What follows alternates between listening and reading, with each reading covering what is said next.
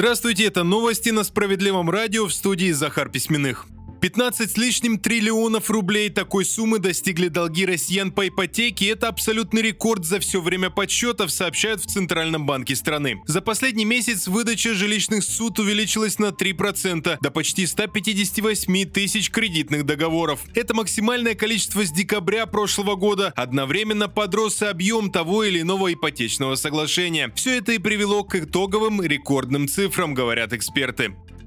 94% россиян пожаловались на постоянные спам-звонки или сообщения. Об этом говорится в исследовании одного из телекоммуникационных агентств. При этом большинство опрошенных людей жалуются именно на звонки. Такой способ связи предпочитают более 70% спамеров, рассказывают эксперты. Связано это с тем, что звонящие якобы стали умнее. Они часто знают многое о своем потенциальном клиенте или жертве, соответственно пытаются втираться в доверие, а в личном разговоре это делать гораздо проще. Добавим Добавим, 47% опрошенных постоянно сталкиваются со спамом и в мессенджерах.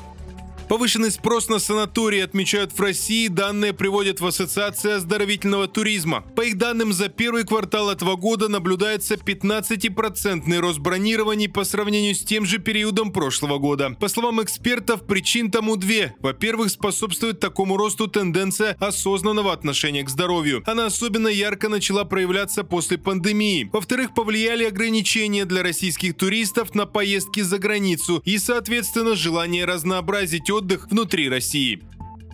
Продолжают выпуск новости Центра защиты прав граждан. На этот раз история из Сыктывкара. Там наши специалисты помогли добиться бесплатного ремонта автомобиля. Все началось с того, что Екатерина Вячеславовна купила новую машину у дилера. К сожалению, почти сразу обнаружилась неисправность, посторонние шумы при переключении на заднюю передачу. Екатерина Вячеславовна поспешила обратно в салон с просьбой устранить неисправность, но там отказались ремонтировать авто по гарантии. Мириться с ситуацией женщина не стала и обратилась в Центр защиты прав граждан граждан. Там объяснили, пусть автомобиль это технически сложный товар, но покупатель может требовать расторгнуть договор и вернуть деньги, либо бесплатно устранить дефекты. Екатерина Вячеславовна выбрала второй вариант. Наши юристы помогли составить досудебную претензию и направили ее в автосалон. Умение наших специалистов грамотно работать с документами вновь помогло все решить без суда. Дилер взялся ремонтировать машину по гарантии. Очередная победа Центра защиты прав граждан. В Сыктывкаре ищите нас на улице Коммунистической 46 дробь 4.